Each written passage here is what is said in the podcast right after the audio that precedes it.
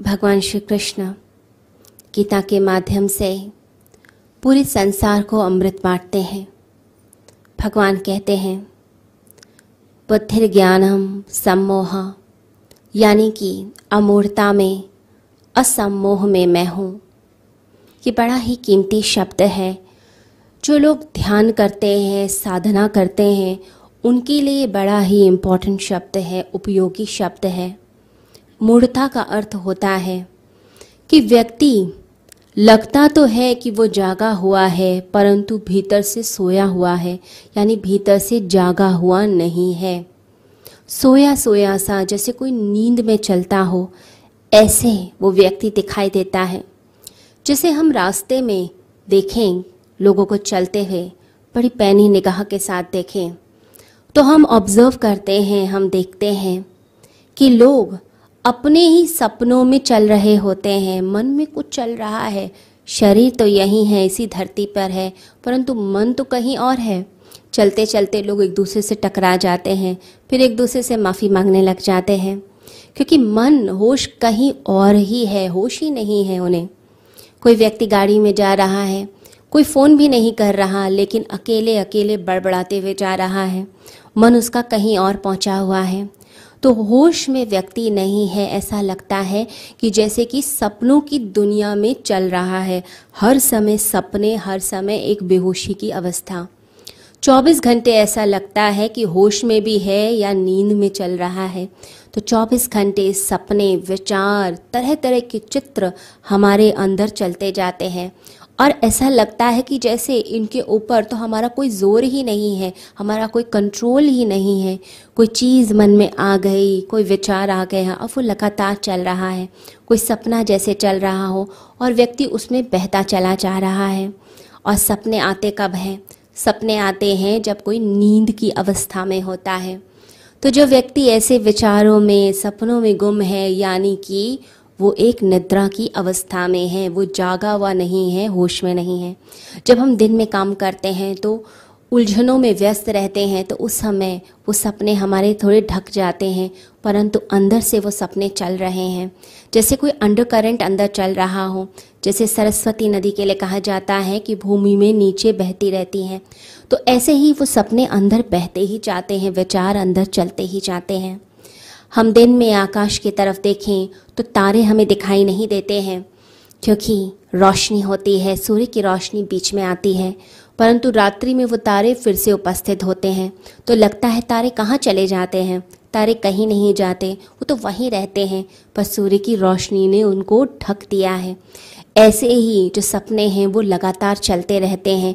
विचार लगातार चलते ही जाते हैं चित्र भीतर उभरते जाते हैं और व्यक्ति उसी खुमारी में चलता चला जाता है।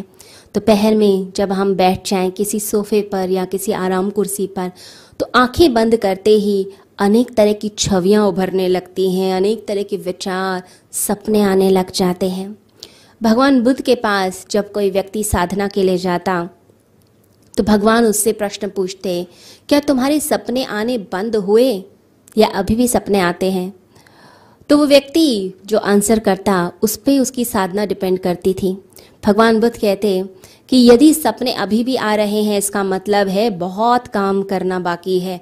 तुम्हें अब बहुत मेहनत करनी पड़ेगी और सपने आने बंद हो गए हैं, होश है तो फिर काम कम करना पड़ेगा, बात जल्दी बन जाएगी। तो लोगों को होश कहाँ है? निद्रित अवस्था में रहते हैं। तो मूर्ता की बात जो भगवान कर रहे हैं मूर्ता यानी कि निद्रित अवस्था, ये हर मनुष्य के साथ हो रही है। हर समय एक निद्रा की अवस्था है।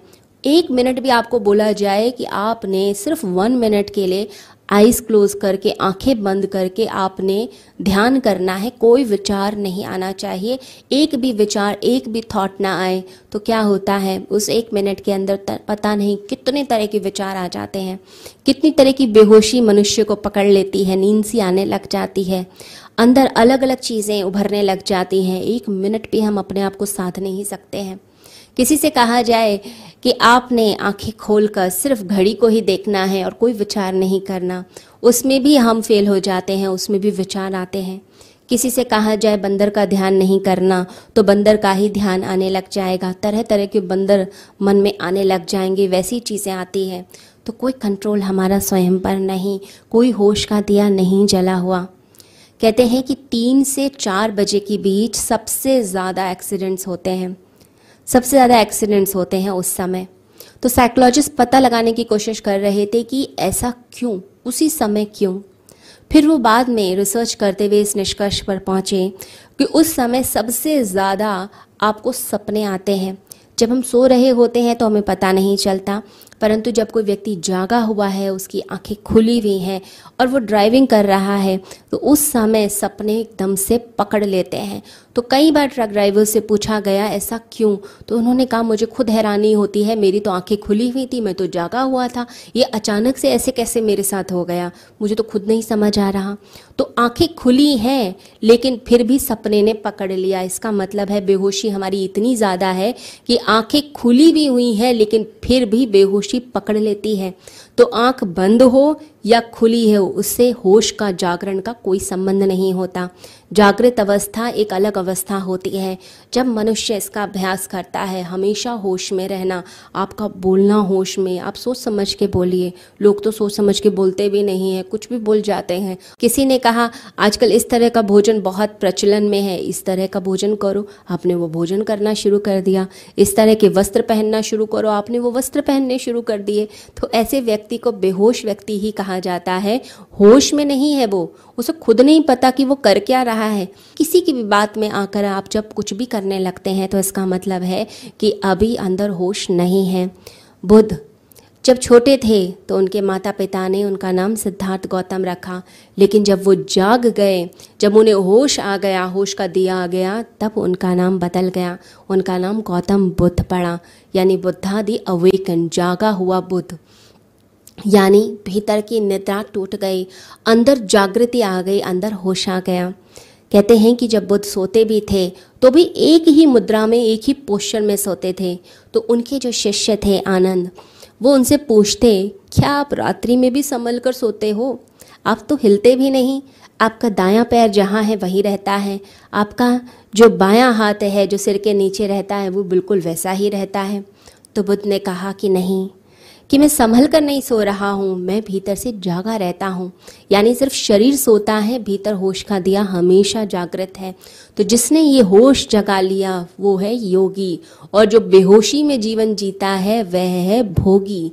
तो हम भोग में जी रहे हैं या योग में जी रहे हैं, इसका पता चलता है कि हम कितने जागरूक हैं, कितना जागरण है हमारे अंदर।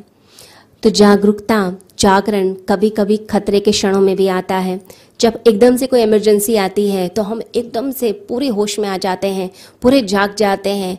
और जब हमारा जीवन आरामदेह चल रहा होता है, तब हमें पता भी नहीं चलता कि हो क्या रहा है हमारे साथ। कहते हैं कि एक जैन फकीर बोकोजू ने एक प्रयोग किया। एक राजकुमार को कहा कि सौ फीट ऊपर पेड़ पर चढ़ जाऊँ जब वह ऊपर चढ़ गया और वापस नीचे उतरने लग गया तो जब दस फुट की दूरी रह गई थी, तब गुरु ने चिल्लाना शुरू किया, संभल कर। जब वो वापस आया तो उसने गुरु से पूछा कि जब थोड़ी सी दूरी रह गई थी, ज़मीन पास थी, तब क्यों मुझे जगा रहे थे? तब क्यों मुझे एडवाइस कर रहे थे? मैं सोच रहा था, जब मैं ऊंचाई पे जाऊँगा, तब आप मुझे बताएँगे, सावधानियाँ देंगे। परंतु जब बिल्कुल ज़मीन पास थी, अब आप सावधानी दे रहे हो। तो गुरु ने कहा, उस समय तेरे लिए खतरा था कि तू ऊपर से नीचे गिर जाता, तू तो संभल कर चल रहा था। होश था तेरे भीतर। लेकिन जब तुझे लगा कि अब तो ज़मीन पास आ गई, तब तेरे अंदर बेहोशी शुरू हो गई। तू लापरवाह हो गया, तू ओवर कॉन्फिडेंट हो गया। तो गुरु का कार्य यही होता है कि शिष्य के भीतर एक जागृति पैदा करना, शिष्य को जगाना।